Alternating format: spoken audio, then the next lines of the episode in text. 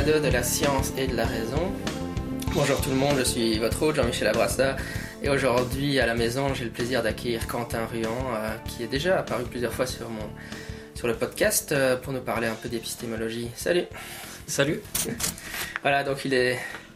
il n'est pas venu de la lointaine France parce que parce qu'il se fait qu'il habite près de chez moi maintenant, euh, dans la charmante ville de Louvain-la-Neuve. Tu veux dire un peu, un, peu ce que tu fais à Louvain-la-Neuve? Euh, oui, en fait, je termine ma thèse. Euh, mon, co-directeur de thèse est à Louvain-la-Neuve, donc je, suis en Belgique pour, euh, pour un an, en effet. Voilà, c'est ça. Et donc, c'est comme ça qu'on a l'occasion de se rencontrer physiquement. et puis, on est en train de discuter. Il viendra peut-être à Septico Pub faire une conférence l'année prochaine, enfin la saison prochaine, sur laquelle on est en train de travailler pour le moment. Et aujourd'hui, on va parler de Thomas Kuhn et euh, des révolutions scientifiques. Des la structure des révolutions scientifiques. la structure, son ouvrage classique. voilà. Et qu'est-ce qui, qu'est-ce qui, qu'est-ce qui t'a donné envie de parler de ce sujet-là aujourd'hui? Euh, En gros, l'idée c'était de, de, tempérer un petit peu le, une vision un peu idéalisée du fonctionnement de la science que peuvent avoir euh, certains sceptiques. Voilà, enfin, c'est l'impression que j'en ai. Parfois, on a où euh, les sceptiques peuvent employer des arguments un petit peu faciles. Et je me disais que euh, ce serait bien de revenir sur les, les, problèmes philosophiques qui pouvaient se poser en fait, euh, sur tout ce qui touche à la, bah, au fonctionnement de la science, la vérification par l'expérience, etc. Mhm. Voilà.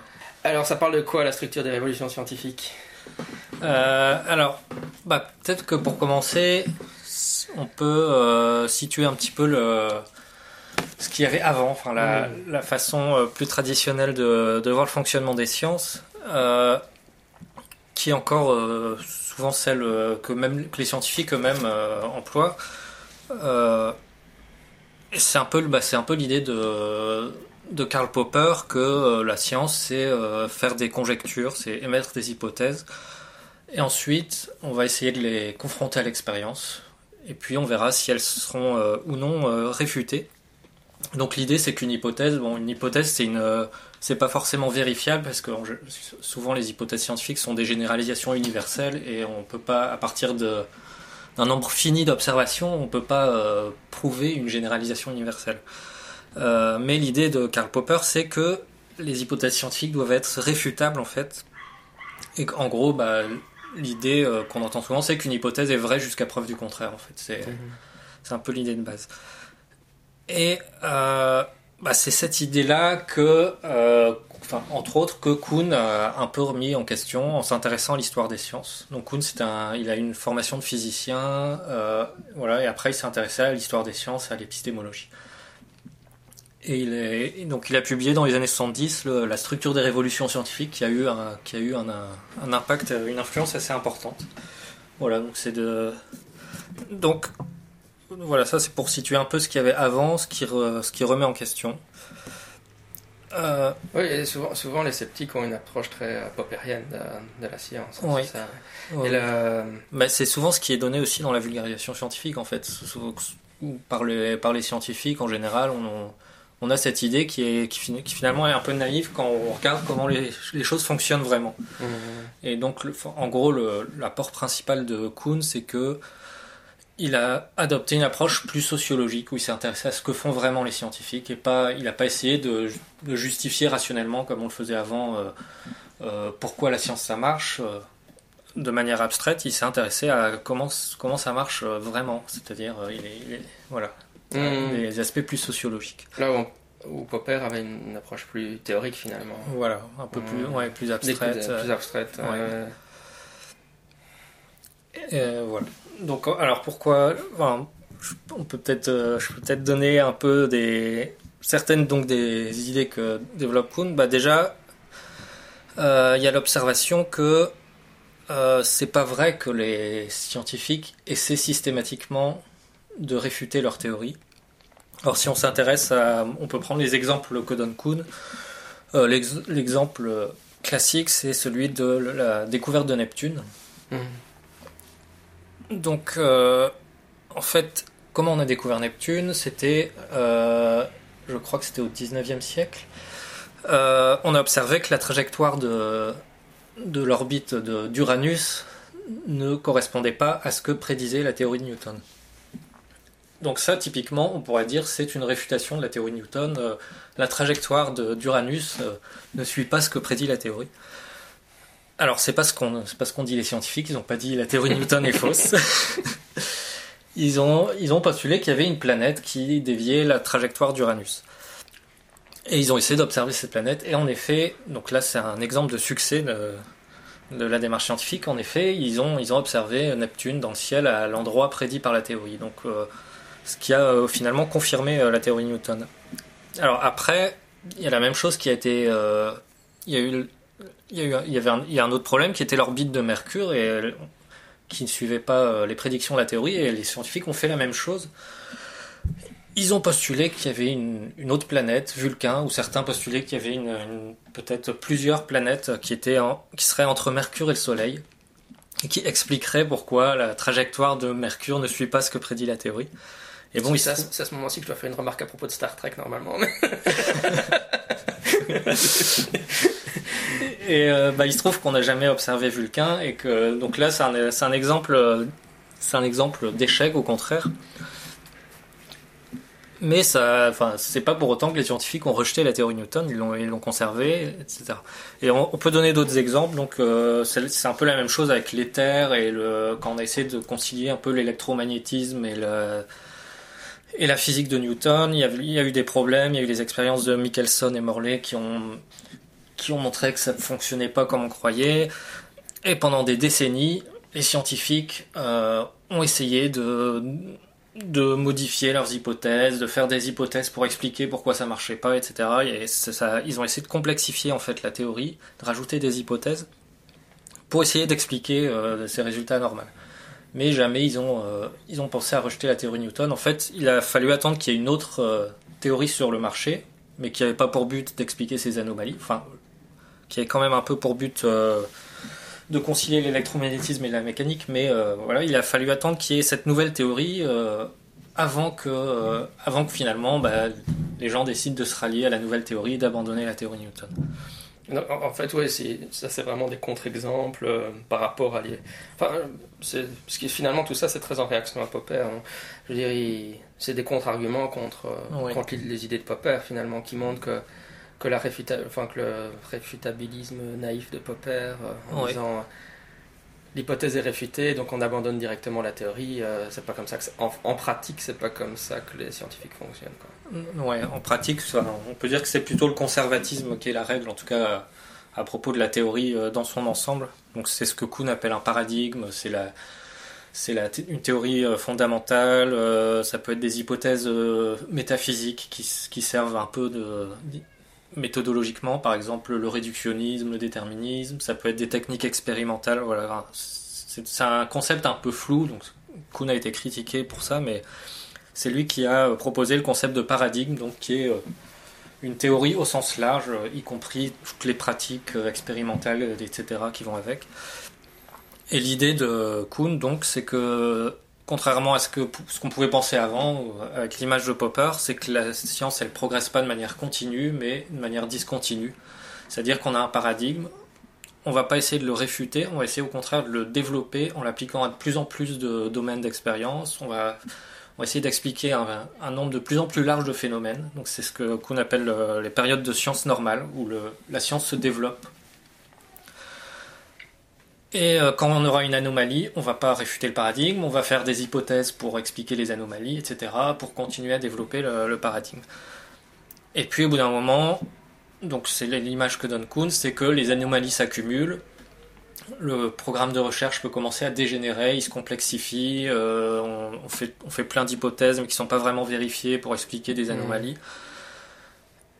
Et après, il peut se passer ce qu'il appelle les périodes de révolution scientifique. Et là, c'est quand une autre théorie arrive sur le marché, en gros, et que euh, elle permet de elle permet de réinterpréter en fait les, les anomalies de l'ancienne théorie comme euh, pas du tout des anomalies, mais des choses, des choses normales, voilà, et elle peut euh, prendre le dessus. Mais d'après Kuhn, en fait, le passage euh, des révolutions scientifiques, c'est essentiellement sociologique, quoi. C'est pas c'est pas sur la, vraiment sur la base de l'expérience, mais c'est plutôt une histoire sociologique. C'est-à-dire qu'il y a des jeunes chercheurs qui vont, qui vont proposer une, une, nouvelle façon de faire et puis qui vont réussir à rallier des gens. Voilà, c'est la partie qui peut irriter les sceptiques en général. oui, on peut, on peut en parler après. C'est vrai qu'il y, y, a des choses qui sont critiquables. Mais c'est vrai que ça change notre vision des choses, d'un progrès euh, linéaire ou enfin où ce serait euh, la, je sais pas les modèles la physique euh, serait passé Aristote puis Copernic puis Newton puis Einstein ou où ce serait juste une progression sans anicroche vers toujours une meilleure compréhension des choses quoi. Ici il y, aurait, des grands basculements intellectuels euh, ou des grands changements et, ce ne serait pas vraiment juste un savoir cumulatif finalement ouais, ouais.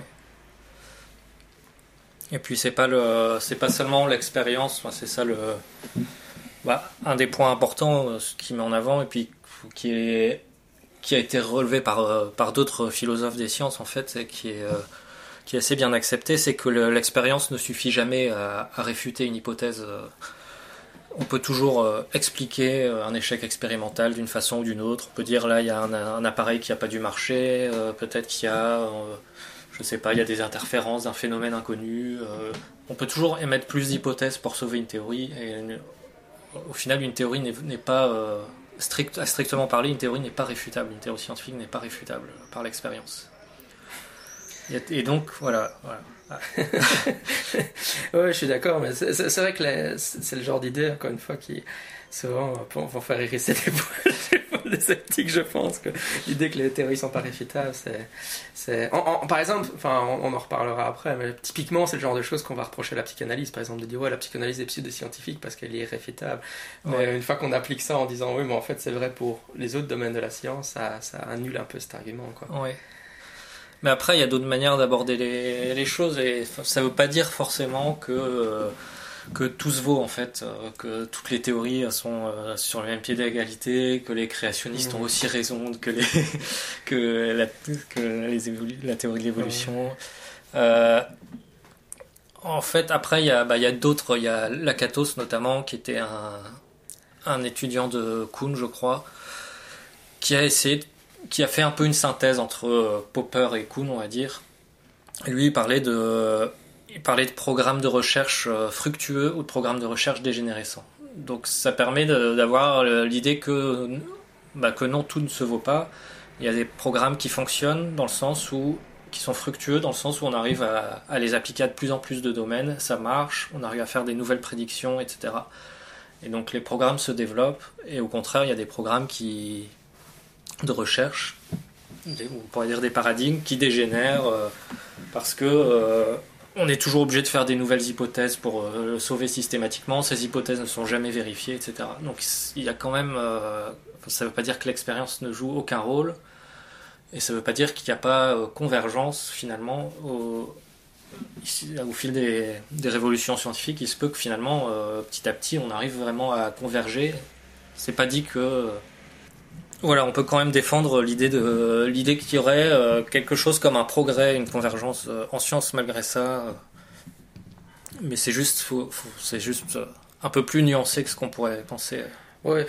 Ouais, bah, de toute façon, en fait, finalement, c'est la force des travaux de Kuhn d'avoir généré ces discussions et puis ces, débats-là, quoi. Et puis bon, oui, voilà, enfin, dans, dans on peut faire une, lecture extrême de Kuhn qui, pose problème. Et, je pense que Kuhn même s'est défendu de ce genre de lecture de sa théorie. Oui, tout à fait. Mais, euh, mais euh, ah, c'est vrai qu'après, oui, on peut avoir des interprétations euh, plus radicales. et puis il y a des thèses qui sont un peu critiquées, comme les thèses d'incommensurabilité des théories. Je sais pas, on peut peut-être. je sais pas si. Bon, maintenant on a dit le mot, donc expliquons-le. On peut expliquer. Bah, il peut y avoir des interprétations, euh, plus, il, y a, des idées dans, chez Kuhn qui sont euh, un peu plus critiquables. Euh, bah, notamment, on en parlait, l'idée que les changements théoriques seraient, seraient principalement sociologiques. Il, parle même de, il, dirait, il dit même à des moments que ce serait irrationnel. Ce serait pas basé sur, sur la rationalité, le fait de passer d'une théorie à l'autre. Donc ça, ça semble extrême. Et puis c'est ce genre d'idée qui a qui a fait que se sont développés des courants dans les années 70, des courants relativistes ou, ou euh, des choses comme l'historicisme, qui a en gros l'idée que bah, les théories auxquelles on aboutit maintenant, bah, on aurait très bien pu arriver à des, à des théories complètement différentes. En fait, c'est l'histoire, etc., la sociologie principalement, qui aurait fait qu'on soit arrivé à ces théories et pas à d'autres. Donc c'est un relativisme assez radical. alors après, c'est pas encore une fois, c'est basé sur des, sur des remarques qui sont intéressantes, mais qu'on peut tempérer, mais qui permettent quand même de nuancer, euh, encore une fois, une vision un peu naïve euh, qu'on peut avoir des sciences. Et notamment, bah, l'idée, que défend Kuhn, c'est un peu l'idée que euh, finalement, nos croyances pourraient transformer le, pourrait transformer nos observations, la façon dont on perçoit les choses. Qu'adopter une théorie, euh, ça pourrait impacter nos observations. Donc ça peut se comprendre de manière plus ou moins radicale. Il y a l'idée par exemple qu'avoir une théorie, ça va nous amener à ignorer des, observations qu'on aurait pu faire. Donc Kuhn il donne un exemple, dit bah, avant de découvrir Uranus, on connaissait euh, sept astres dans le ciel donc euh, Soleil, la Lune et, cinq planètes, si je ne me trompe pas. Et euh, on pensait que c'était qu'il devait y en avoir que 7. C'était un espèce de dogme qui était peut-être hérité du, Moyen Âge, je ne sais pas. Mais il se trouve qu'après la découverte d'Uranus, eh il y a plein de gens qui se sont mis à observer le ciel avec leurs lunettes et on a découvert plein de les scientifiques ont découvert plein d'astéroïdes dont on ignorait l'existence avant. Et donc voilà, Kuhn il nous dit que ça c'est un exemple d'une manière dont le fait d'avoir une théorie ou une croyance, donc en l'occurrence l'idée qu'il y aurait que sept astres dans le ciel, ça peut nous empêcher de faire des observations. Donc ça c'est une première façon. Après il y a une façon plus radicale, c'est de dire que les croyances transformeraient complètement euh, la façon dont on voit le monde. Et c'est ça qui mène euh, un peu au relativisme en fait, c'est ces idées-là. Donc euh, et là, l'exemple que donne Kuhn, c'est l'exemple des images. Il y a des certaines images qui sont ambiguës, par exemple, qu'on peut voir soit comme un lapin, soit comme un canard. Je sais pas si, si tu vois le genre de. oui, oui, bien sûr. Je pense qu'il y a pas mal de sceptiques qui connaissent dans les illusions d'optique. Voilà, des, choses comme ça. Et donc là, effectivement, rien que par la volonté, ben, on, peut décider euh, de voir un lapin ou un canard euh, en le décidant en fait. Donc il y a l'idée que euh, on peut influencer ce qu'on perçoit. Euh, il y a d'autres exemples. Il y a les bah, typiquement les couleurs. Enfin, il y a, beaucoup d'arguments en fait qui, viennent d'autres philosophes, hein, mais sur tous les problèmes liés à l'observation, par exemple, le fait que un objet qui est jaune, si on le voit sous une lumière bleue, en fait, on le voit vert, mais on va quand même le on va quand même dire que c'est un objet jaune. On va, et euh, quand même le voir jaune. En fait, on va corriger, euh, même notre, euh, notre cerveau va, va corriger en fonction de la luminosité. Ça, c'est quelque chose qui est appris. C'est pas quelque chose qui est forcément, voilà, qui est forcément inné. Et donc, L'idée, c'est que bah, finalement, si percevoir ça s'apprend, enfin bien percevoir les choses, savoir que cet objet est à l'ombre, donc c'est normal qu'il soit un peu plus vert, mais en fait il est jaune si, donc si, la perception s'apprend, on peut penser que nos croyances, etc., euh, un certain apprentissage euh, modifie la façon dont on voit le monde.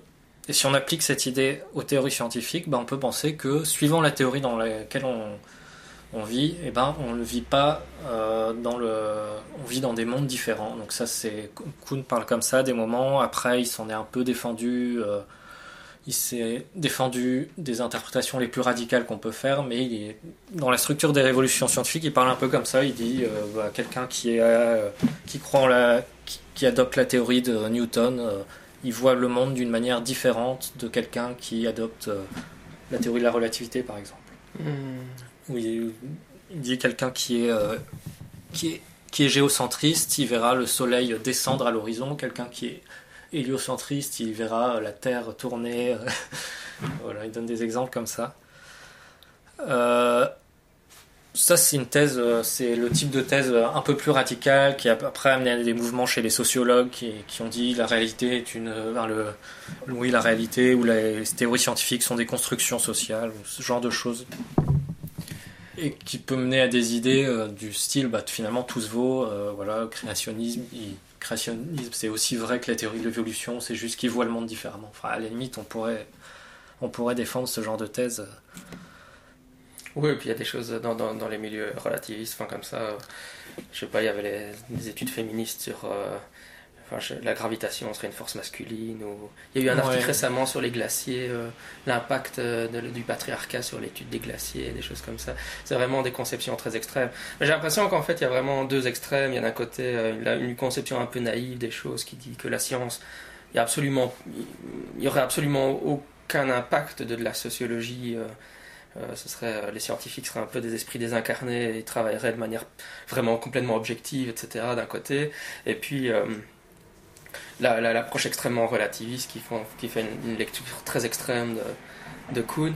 En, en même temps, euh, enfin, finalement, euh, je pense qu'une position raisonnable, forcément, se trouve entre les deux. Quoi. Il faut essayer. de- Il y a, il y a un impact des- des- de la sociologie, euh, mais il faut pas aller. euh, c'est toujours ne pas aller trop loin. Quoi. Ouais, oui. Oui, puis après, oui. Bah, le, enfin, moi, je considère que le, je pense pas que la, je pense que la sociologie, ça peut peut-être impacter euh, ce qu'on va, effectivement, ce qu'on va essayer d'observer. Ça peut nous faire euh, négliger des observations parce que ça rentre pas dans le moule euh, de ce qu'on pense. Je pense qu'il y y a du vrai là-dedans. Après que les, enfin, vraiment que les résultats, que le contenu des théories soit soit marqué de sociologie, là je suis un peu plus sceptique là-dessus. Euh, bah, toujours, le problème c'est que effectivement Kuhn il a raison de dire que le- l'expérience ne suffit pas pour, euh, pour accepter une théorie, il y a toujours d'autres critères qui entrent en jeu. Par exemple, on va préférer les théories plus simples aux théories plus compliquées, Euh, il y a, il y a- il y a plein de critères, mais après, dire que c'est des, crit- c'est des critères sociologiques, euh, on peut aussi Mm. même le conservatisme, le fait de dire on va garder la théorie, on on n'est pas, c'est, on va garder la théorie actuelle, euh, essayer de la développer plutôt que de plutôt que de faire table rase. C'est pas forcément euh, entièrement sociologique. On peut aussi dire c'est stratégique, c'est euh, c'est une façon de développer la science efficacement, de dire bah, si on faisait table rase à chaque fois, on, on développerait rien. Voilà, donc moi je suis toujours oui, je suis sceptique sur les branches les plus radicales, mais le mais après Ouais. Mm. voilà. Oui, et puis, enfin, notamment, ces, ces épistémologues, ils donnent souvent des études, des, des exemples qui viennent de, de, de, de la physique ou de l'astrophysique, parce que c'est considéré un peu comme la reine euh, exemplative des sciences. Enfin, la, la physique est la science par excellence. Donc, prendre des exemples là permet de bien illustrer, mais en psychologie, on peut voir. Pour donner un autre exemple, on est passé du, du behaviorisme au cognitivisme euh, dans les, années 50-60. Bon, avant les années 50, les, psychologues faisaient principalement des études sur les rats, euh, en mettant des rats dans des labyrinthes, en leur faisant apprendre des trucs, et puis on leur faisait des lésions cérébrales, puis on, on ouvrait pour voir ce que c'était à l'intérieur. Toutes ces expériences sur les rats, si vous allez dans une fac de psycho maintenant, ça, ne- ça- ne se fait plus tellement. Euh, bon, je dis pas que ça se fait plus du tout, vous trouverez certainement quelques bastions, ça se fait encore, mais c'est assez marrant de voir dans les, bibliothèques de psycho, si vous retournez dans la littérature des années 40, il y a des volumes entiers d'études sur des rats que plus personne ne lit maintenant. Et, euh, euh, le, changement du passage vers le behaviorisme, vers le cognitivisme, c'est, c'est- on peut pas dire que c'est un changement qui s'est fait uniquement purement pour des raisons empiriques. C'est parce qu'il y a des auteurs qui, à un moment, ont- pour des raisons théoriques, ont commencé à réfléchir autrement au problème. Et donc, on peut y voir une influence sociologique. Quoi. Pourquoi est-ce que tout d'un coup, euh, enfin, on sait bien que le modèle computationnel, euh, les, on- on- théories des ordinateurs ont commencé à apparaître, et donc ça a inspiré les psychologues à penser à la conscience comme un, ordinateur avec un software et un hardware. Donc c'est un, fac- ouais, enfin, un facteur. C'est pas une expérience qui a changé la manière de voir. C'est que d'un côté, les gens travaillaient sur les ordinateurs, ils se sont dit ah bah c'est une, une métaphore différente que la métaphore freudienne hydraulique euh, d'une grosse marmite avec l'inconscient et le conscient du côté de la psychanalyse. Donc il y a des facteurs vraiment. Là, on voit que c'est des facteurs un peu euh, culturels ou sociologiques qui ont, influencé les, les recherches. Quoi. Donc, euh, en- sans, sans tomber dans un relativisme extrême, mais euh, on peut pas. C'est pas purement. Si on était dans une position naïve du côté euh, du côté empiriciste, on dirait euh, c'est, c'est- ça sera purement la recherche empirique. Quoi. Du genre, ils ont fait des expériences sur les rats et à un moment, ça leur a donné des idées sur de faire autre- de passer à autre chose. Mais si on voit l'histoire de la psychose, c'est pas comme ça que ça s'est réellement passé. Quoi. Ouais, ouais. Oui, voilà, ouais, c'est un bon exemple, en effet. ouais. Ou même, euh, enfin, je sais pas, même l'histoire de. Si on reprend l'histoire de Galilée, par exemple, euh, qui est souvent, euh, qui est, très souvent citée dans les discussions, dans les forums, etc. euh, Galilée contre le dogme de l'Église. si on s'intéresse un peu, bah, c'est un peu plus compliqué que ça quand même. Galilée, il avait défendu l'héliocentrisme. Après, c'est vrai que l'héliocentrisme n'a pas été immédiatement accepté, mais euh, il pas, c'est pas si évident qu'à l'époque, l'héliocentrisme était mieux confirmé par l'expérience que le géocentrisme, avec les observations qu'on avait. Euh, il y avait plein de raisons, il y avait plein de bonnes raisons d'être géocentriste. Par exemple, le fait que les étoiles aient la même position en été et en hiver. alors à l'époque, on les imaginait beaucoup plus proches, mais c'était aussi à cause de c'était aussi à cause d'aberrations optiques en fait dans nos instruments qui fait qu'on pensait vraiment qu'elles étaient plus proches et que du coup bah, on pouvait considérer que le duocentrisme ne tenait pas parce que aurait vu les étoiles se déplacer entre euh, l'été et l'hiver. Euh, il y avait des raisons comme ça où on n'avait pas une mécanique non plus très développée. On pouvait penser que bah, si la Terre tourne autour du Soleil, pourquoi la Lune elle reste pas derrière? Pourquoi elle nous suit dans le mouvement? Il y, a, plein de choses qui posaient question. Et ces problèmes-là, bah, il n'y avait pas forcément de, solution. Et les solutions, elles ont été trouvées après parce que l'héliocentrisme a été adopté, qu'on a pu développer ce paradigme-là. Euh, il a été adopté par des gens influents comme Descartes, etc., parce que ça allait bien avec leur philosophie, ils étaient un peu contre les dogmes de l'Église, euh, etc. Et voilà, en gros, euh, donc il y a des raisons sociologiques qui ont fait que l'héliocentrisme a fini par être adopté, qu'on a pu résoudre les problèmes euh, de l'héliocentrisme, et que finalement, effectivement, maintenant, c'est évident que l'héliocentrisme est mieux confirmé par l'expérience, et plus personne ne, ne, soutiendrait le géocentrisme, mais il a fallu, euh, voilà, il a fallu là un peu de sociologie pour l'histoire. Ouais, c'est parce que j'ai l'impression, ouais, de ce côté-là, il y a une sorte d'agiographie de, de Galilée où on, on pitch Galilée, le, grand scientifique, versus euh, l'Église et le dogme de l'Église. Mais finalement, les historiens, ils ont un peu euh, démystifié cette interprétation des, des choses, quoi. Qu'on retrouve beaucoup. Il y, a, il y, a, même eu un, un peu un scandale, enfin pas un scandale, mais un débat dans. C'était il y a deux ans, il y a eu Carl, le nouveau documentaire Cosmos. Euh, originellement, c'était de Carl Sagan, celui-là, c'était avec Mike Tyson. Mike Tyson. Non, c'est pas. Neil de Great Tyson. Mike Tyson, c'est pas le bon. C'était pas, le bon Tyson. et ils ont représenté l'idée euh, classique, enfin, classique de Galilée contre l'Église. Et, et beaucoup d'historiens des sciences ont dit Mais pourquoi est-ce que vous véhiculez encore dans un documentaire euh, si, si, bien fait ce tout autre rapport, cette conception des choses quoi. Que, finalement, ce que j'ai l'impression que ce que tu essaies d'expliquer, c'est de dire, si, si je reformule, c'est en fait Galilée a proposé une autre façon d'observer les phénomènes mais pour les scientifiques de l'époque, c'était pas c'était pas clair d'emblée pour des raisons empiriques que sa vision de voir les choses était son interprétation des phénomènes son regard c'est ça sa théorie ou sa lecture des phénomènes était la bonne c'est pas l'expérience euh, pure qui nous qui qui pouvait nous dire euh, Galilée a raison euh, les géocentristes sont En, gros, les, sceptiques de, raison, de l'époque avaient raison d'être sceptiques de, avaient des raisons d'être sceptiques de Galilée. Oui, on pourrait, limite, on pourrait dire ça. Je pense que ça, pour, pour, du côté des sceptiques, ça, tout ça a quand même beaucoup d'importance. Oui, c'est vrai que ne pas défendre une position, des positions trop naïves sur, ces sujets-là. Et alors. Euh, oui, puis parce qu'on entend souvent quand quelqu'un euh, dit, euh, je sais pas, par la croyance en Dieu ou quelque chose comme ça, on entend souvent, mais c'est pas une hypothèse falsifiable, c'est pas scientifique, etc. bon, ça c'est la question de la démarcation entre les hypothèses scientifiques ou non scientifiques, et bah c'est voilà ça bah, on, peut, dire que c'est plus compliqué que ça. Quoi. Il faudrait peut-être parler plutôt de, programmes de recherche fructueux qui fait des, nouvelles prédictions. Souvent, c'est quand même un aspect. Euh, je pense que c'est un des aspects euh, centraux des, bonnes théories scientifiques ce qui fait qu'on les accepte, c'est qu'elles font des nouvelles prédictions auxquelles on s'attendait pas. C'est c'est en général c'est un, un, des aspects les plus convaincants dans une théorie. Donc après, plutôt que de dire euh, votre théorie n'est pas falsifiable, dites plutôt euh, elles ne font pas de, elles font aucune euh, nouvelle prédiction, elles ne permettent pas de faire des nouvelles prédictions quoi, qui effectivement sont vérifiées.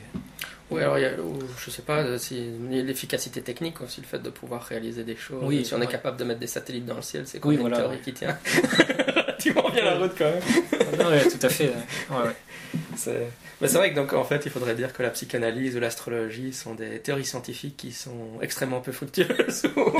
Surtout pour l'astrologie, euh, elle est plus fructueuse depuis 2000 euh, ans et, et la psychanalyse, euh, elle a un peu des problèmes pour le moment. Mais ah oui. c'est ça, oui, après. Oui. Si le... Oui, il y avait, il y avait une, pour, pour l'anecdote, il y avait Massimo Pigliucci, qui est un, qui est un scientifique, un biologiste et philosophe. il était une fois à une conférence sceptique avec Lawrence Krauss. Et euh, Lawrence Krauss, qui est un physicien un peu, euh, qui, qui, qui, a un peu des tendances scientistes comme ça. Et alors, à un moment, il faisait une remarque sur euh, la, sur la réfutabilité des hypothèses, quoi. Et, et Pigliucci lui répond oh, c'est vraiment très popérien, pour, très popérien de votre part de penser ça. Et on voit que Krauss réagit comme si c'était un compliment, qu'en fait, pour Pegliucci, euh, si t'es popérien, c'est que, euh, t'as 60 ans ou 70 ans de repas sur le, débat en épistémologie. C'est que tu n'as rien, que t'as resté complètement à côté de la plaque, quoi. Mais Krauss n'a absolument pas capté que c'était une, euh, une pique, oui, c'est ça, acerbe, en fait. dit, oui, bien sûr, je suis popérien, Mais si on n'est popérien, on est très en retard dans les débats. Ah ouais. Mais c'est souvent lié au fait aussi que les, les gens pensent qu'il n'y a pas de progrès en philo, mais, en philosophie, mais je trouve qu'en épistémologie, ce débat, on, on voit qu'il y a vraiment une évolution de, oui, oui. du débat. Et je veux dire, des gens à l'heure actuelle ne peuvent plus défendre les positions euh, qu'on défendait en 1940 sur ces sujets-là. quoi. Il y a des questions qui ont été résolues. Quoi. Et quoi C'est un progrès qui est moins évident, puisqu'on va plutôt. Euh, va plutôt éliminer les, les extrêmes et puis avoir des choses plus nuancées euh, au final. Donc ça, c'est pas forcément. Euh, ouais, ça paraît pas forcément flagrant au grand public, mais effectivement, il y a du progrès dans les débats. On revient pas en arrière. Oui, et puis on a déjà évoqué, mais c'est vrai que les, je, dirais que du côté du scepticisme, le, le, problème de la fameuse incommensurabilité des hypothèses, la notion du paradigme, c'est des, problèmes. Souvent, on peut. Ça, ça peut. Euh, ça a des questions sur le débat sur le paranormal, par exemple. Les les parapsychologues ou les ufologues vont souvent dire, euh, surtout, les parapsychologues, ils vont dire ce que nous on étudie finalement, c'est des anomalies qui sont pas. Euh, qui sont. Ouais, il y a même des parapsychologues qui diraient la parapsychologie c'est l'étude des anomalies scientifiques en fait. C'est-à-dire que c'est des choses qui sortent du moule du paradigme général de la science. Et euh, ce qu'on va, si, on arrive à prouver l'existence de ces anomalies, on, devrait euh, ultimement provoquer un changement de paradigme dans le reste de la science. Quoi. Après, euh, ça c'est. Bah, ouais. Mais c'est vrai que ça se base sur ces, sur ces, sur ces idées-là. Quoi. Et, euh, bah, après, je pense qu'ils vont contre la sociologie, puisque tant qu'ils n'auront pas de bonnes théories alternatives, c'est aussi ce que dit Kuhn, c'est que dans l'histoire, on voit qu'une théorie est jamais abandonnée quand il n'y en a pas une en face qui, qui peut faire concurrence. Donc Ouais, c'est ça. Mais euh, bon, ça, je sais pas, après, ça, ça part peut-être d'une. Euh, Avoir des, des anomalies sans théorie, ça ne, ça ne, change pas vraiment de paradigme. Ouais, ouais c'est vrai que c'est un bon point. Il faut... Effectivement, c'est probablement leur gros problème, c'est qu'ils n'ont pas réussi à, avoir, à émettre une théorie concurrente. Mais c'est vrai qu'avec euh, voilà, si tu, si, tu, si tu trouves des, des, données qui te semblent aller à l'encontre de tout ce, tout ce qu'on sait à l'heure actuelle en physique, de proposer une théorie différente de ce que la physique actuelle. Je sais pas, la physique actuelle est tellement performante que il va proposer une théorie alternative à ça, euh, c'est chaud quoi. Vrai que... Mais c'est vrai que c'est vrai que c'est pour ça que c'est important ces notions de paradigme, etc. Euh, pour, pour, le meilleur et pour le pire. Hein, parce que je je ne suis même pas sûr que, que j'accepte leur argument de dire que, que ce qu'ils étudient, c'est des anomalies scientifiques. Mais c'est vrai que c'est important d'être familier avec ces notions, parce que c'est des notions qui vont être invoquées dans les débats sur ces sujets-là. Ouais, ouais. Sur les, les histoires d'incommensurabilité, de relativisme, après, mhm. c'était pour euh, donner quelques éléments critiques en fait contre ces idées, puisque ça aussi, là aussi, on peut dire qu'il y a eu un progrès euh, dans les débats. Euh, et qu'on peut, on peut aussi, enfin, en fait, l'idée d'incommensurabilité, l'idée qu'on voit les mondes différents, quand on est dans des théories différentes, on peut. C'est assez proche de l'idée que quand on aurait, quand on parle un langage, on verrait le monde différemment.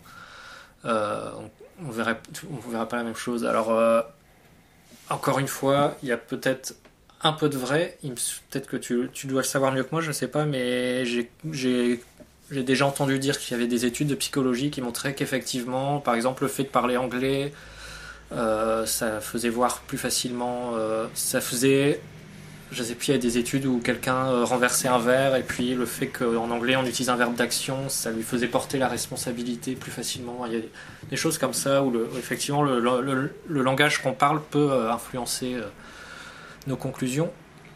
Mais euh, voilà. si, tu, veux, que je réagisse là-dessus, oui. Il, y a, il, y a, eu. Parce que j'ai lu un, bouquin, d'ailleurs, c'est un manuel si vous avez l'occasion. C'est en anglais par contre, et il fait, je sais pas, 500 pages, donc c'est un, gros bazar. Mais ça s'appelle Cultural Psychology, psychologie culturelle.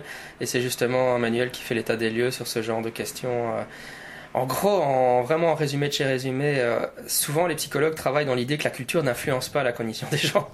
Euh, c'est-à-dire que 80% des, des, études en psycho, euh, en psychologie, se font sur des occidentaux et 50% sur des étudiants en psycho américains. Donc, si on dit la culture influence la cognition des gens, en gros, on fait étudier et que la culture américaine influence fort la, manière dont réfléchissent les, les étudiants américains, ça veut dire qu'on a un petit problème avec notre littérature. Quoi. Mais euh, maintenant, il y, a un mouvement donc, qui s'appelle la psychologie culturelle qui essaye de tester l'hypothèse que c'est pas vrai, en fait, que la culture influence la cognition.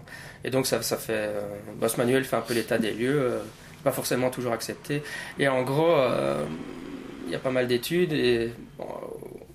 Ah, c'est nuancé, forcément. Il y a des choses pour lesquelles on pourrait s'imaginer qu'il y a une influence et pour lesquels les résultats sont négatifs. Euh, je pense par exemple, de, de, vraiment de mémoire, mais la perception des couleurs euh, semble plus, euh, je pense que les résultats finalement c'était plus universel qu'on l'imaginait au départ. mais par contre, il y a des éléments, d'autres éléments qui, qui jouent. Euh, c'est pas seulement sur le langage, évidemment, hein, c'est la culture en général qui était étudiée, l'influence de la culture en général sur la, la, cognition. Mais, mais par exemple, Juste pour donner un exemple, il y avait euh, les langues, bah, nos, langues fonctionnent de gauche à droite et un exemple classique, c'est qu'on sait qu'au cinéma ou dans la bande dessinée, euh, les gens qui rentrent dans le cadre par la gauche sont perçus plus positivement que s'il y a un mouvement latéral de droite, de la droite vers la gauche, donc si le personnage rentre. Enfin, donc si vous imaginez un écran de cinéma et quand vous voyez les, par exemple des soldats du côté des gentils, ils vont, le, metteur en scène va les faire aller de la gauche vers la droite, tandis que les soldats du méchant vont aller de la droite vers la gauche. Ou alors une voiture qui, va, qui roule de gauche vers la droite sur l'écran a l'air d'aller plus vite qu'une voiture qui roule de la droite vers la gauche. Et ça serait un effet du fait que nos langues euh, sont écrites de gauche à droite et c'est un effet de l'entraînement forcément. Mais donc si on va... Euh, euh, donc par exemple le japonais jusqu'à la fin du 19e était écrit de droite à gauche. Alors, on pouvait s'écrire entre autres de droite à gauche. Bon maintenant, maintenant bon c'est toujours le problème, c'est que c'est compliqué tout ça. Mais le, japonais s'écrit euh, de gauche à droite, si à l'occidental, euh, dans les livres où c'est écrit horizontalement. Bon, quand c'est écrit verticalement, on peut aussi l'écrire verticalement. À ce moment-là, les colonnes verticales sont écrites de droite à gauche, mais à ce moment-là, il n'y a pas cet effet-là. Mais avant, on pouvait écrire aussi le japonais horizontalement de droite à gauche. Et donc, si on est dans une langue où on lit horizontalement de droite à gauche, euh, on aurait l'effet inverse, évidemment, dans la perception, quoi. Donc ça, c'est un impact du la de la, du système d'écriture sur la perception visuelle. Ouais. Faut un exemple concret. Quoi. Mais je trouve que c'est une bonne image pour comprendre les, ces histoires d'incommensurabilité, puisqu'on voit bien que on peut avoir l'idée, oui, intuitivement, de parler une langue, c'est aussi adopter une façon de penser. On peut avoir cette idée-là, mais on voit bien qu'au final, on, sait quand même traduire euh, la plupart des choses. Euh, qu'on peut apprendre une autre langue, c'est, voilà, dire que les gens qui parlent une langue différente vivent dans des mondes différents, euh, on, sent bien que c'est, c'est pas vrai. Et donc, je pense que c'est un peu la même chose pour les théories scientifiques. On peut toujours comparer les théories scientifiques entre elles. Il n'y a pas de l'idée que l'idée un peu historiciste qu'on aurait pu arriver à une autre théorie parce que c'est un monde différent, que ça influence complètement nos observations. Je pense que ça ça tient pas vraiment euh, la route. Puis les, philosophes qui s'intéressent à l'expérimentation en général, ils, considèrent que, les observations peuvent faire autorité quand même sur les théories, que, les observations sont robustes, les observations scientifiques, même si euh, euh, si les scientifiques utilisent un langage théorique pour décrire leurs observations, ils vont pas dire euh, j'ai vu une trace dans la chambre à bulles, ils vont dire j'ai détecté un électron. Donc c'est ça, c'est cette idée-là qui pourrait dire ah les théories influencent les observations. On dit j'ai vu un électron, mais euh, malgré ça, en général, les philosophes qui s'intéressent à ça considèrent que, ça, les observations peuvent faire autorité. C'est toujours quand on prend une position extrême, ça, ça devient absurde à la fin, mais en gros, oui, ma position c'est oui, il y a une influence de la, de la langue sur la cognition, mais pas au point que ça soit complètement incommensurable. Quoi. C'est ça un peu l'idée. Euh, on est, c'est toujours un peu une sorte de, de, juste milieu. Et puis maintenant, par exemple, le langage scientifique c'est l'anglais, et donc normalement les scientifiques doivent, euh, doivent tous à maîtriser l'anglais et le langage euh, technique qui va avec dans leurs disciplines respectives. Ça, ça, nivelle, ça, ça, devrait niveler euh, euh, la. Mais là, justement, un relativiste dira c'est que, au contraire, ça limite ce qu'on ce qu'on est capable de trouver. Capable de trouver ce qu'on on pense en anglais. Quoi. Ouais, c'est, c'est une bonne question. Ouais, de toute façon, c'est des questions fascinantes, hein, mais c'est vrai que. c'est vrai que. Voilà, je pense que les sceptiques, on n'aura jamais des positions extrêmement relativistes. Hein. Euh, même même s'il y a effectivement des gens qui défendent ça dans la littérature, hein, c'est du côté des sociologies des sciences, de la, du programme fort des sociologies. Ouais, en fait, en fait on n'argumente pas toujours contre ces gens-là. Enfin, évidemment, Jean Bricmont et Sokal l'ont fait dans la posture intellectuelle, hein, euh, contre-argumenter des, des, des, relativistes extrêmes. Mais euh, je dirais que finalement. ils, ont pris, ils, ont pris, un peu les pires, enfin les, les plus faciles à. les plus faciles à démonter, ouais. ouais, non, c'est clair, c'est clair. Mais. Euh, en fait, en fait euh, c'est vrai que dans le fond, quand on, lit, les gens qui défendent des positions extrêmes relativistes, ça, ça va un peu à l'encontre pratiquement de notre intuition, de notre bon sens, quand on a l'impression que ça va trop loin. Ça me faisait penser à une anecdote que j'avais lue chez Bernard Werber, l'écrivain de science-fiction, que, pour, pour donner un exemple de, position extrême, euh, que relativiste que que, euh, les conquistadors, euh, que, euh, les, les, gens d'Amérique du Sud, les Indiens d'Amérique du Sud, les Incas et les Mayas, etc. Je connais pas trop mon histoire, mais quand ils auraient vu voir les premières caravelles arriver, Bernard Werber dit qu'il qu'ils n'auraient pas pu percevoir, voir les caravelles arriver parce qu'ils n'avaient aucun concept de caravelle ou de, bateau dans leur, euh, occidental dans, leur, euh, dans, dans, leur culture. C'est, c'est, Ça serait une influence de, de, la, de la culture sur la perception qui est vraiment... ça paraît un peu, un peu fort de café. c'est exactement ça, ça paraît un peu fort de café. Mais ça montre, voilà, Bernard Werber, bon, c'est pas un scientifique, mais il a trouvé ce genre d'idée quelque part. Hein, il n'a pas inventé, il a pas 6 700 pouces, mais ça donne des positions relativistes vraiment très très extrêmes où on se dit, euh, come on, quoi, c'est vraiment. Je veux bien qu'il y ait une influence de, de, la culture sur la perception, mais pas au point que, que le gars il voit pas qu'un bateau arrive, quoi. Euh, or, justement, observer le bateau qui arrive, c'est une observation empirique finalement. Donc, euh, même, s'il n'a pas de concept de bateau. Quoi. Ouais, tout à fait.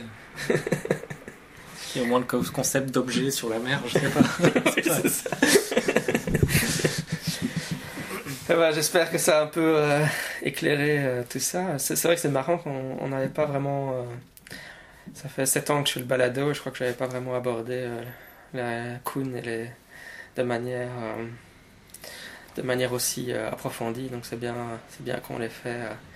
Et, je pense que euh, en termes de bouquin de philo, Kuhn est quand même très lisible. Hein. Il est pas, il est pas c'est pas abscon ou. ah non, non, pas du tout. c'est pas, c'est pas comme lire Kant ou Hegel, donc. non, non, vous pouvez vous permettre d'essayer de le lire. oui, bah à la base il, est, il était scientifique, donc il n'a pas, il n'a pas forcément trop de jargon philosophique ou de choses comme ça. Donc. Et euh, oui, bah, on peut conseiller de le, de le lire, c'est toujours, euh, toujours une bonne lecture. Quoi. Les structures des révolutions scientifiques euh, de Thomas Kuhn, c'est un classique. C'est sûr. Et si les gens te cherchent sur internet, où est-ce qu'ils te trouvent, Quentin? Bah, J'ai un blog de vulgarisation de la philosophie qui est philosophie des sciences.blogspot.com. Ok, voilà. Eh bien, c'était sinon, je sur, sinon, je suis sur Twitter aussi. Ah, t'es sur Twitter, oui. voilà. Euh, c'était quoi encore ton handle euh Il est indiqué sur le site. Ouais, ouais, un truc comme ça. oui. ok, c'était Scepticisme scientifique, le balado de la science et de la raison. D'ici là, la semaine prochaine, sceptiquement beau.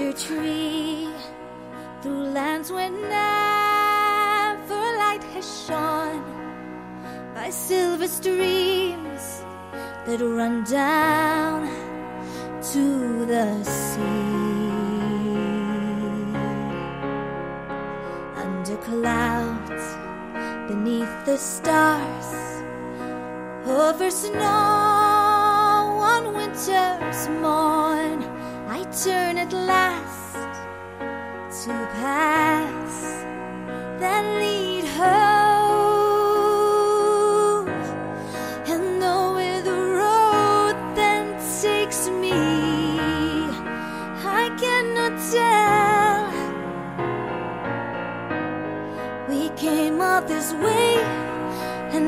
comes the day to bid you farewell.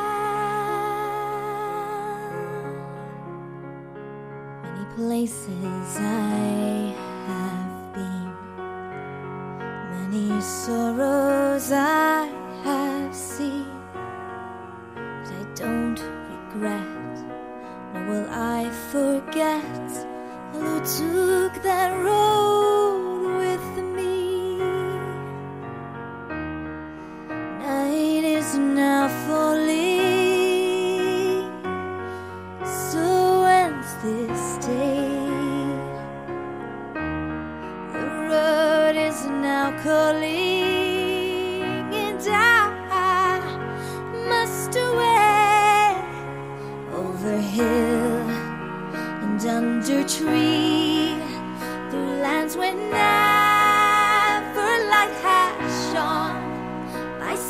streams that run down to the sea.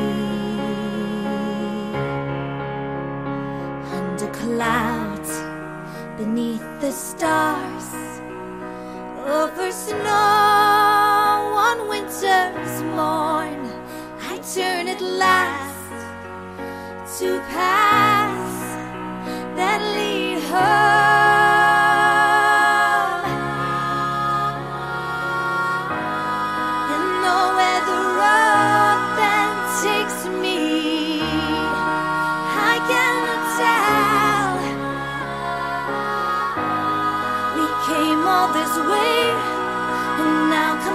day to bid you.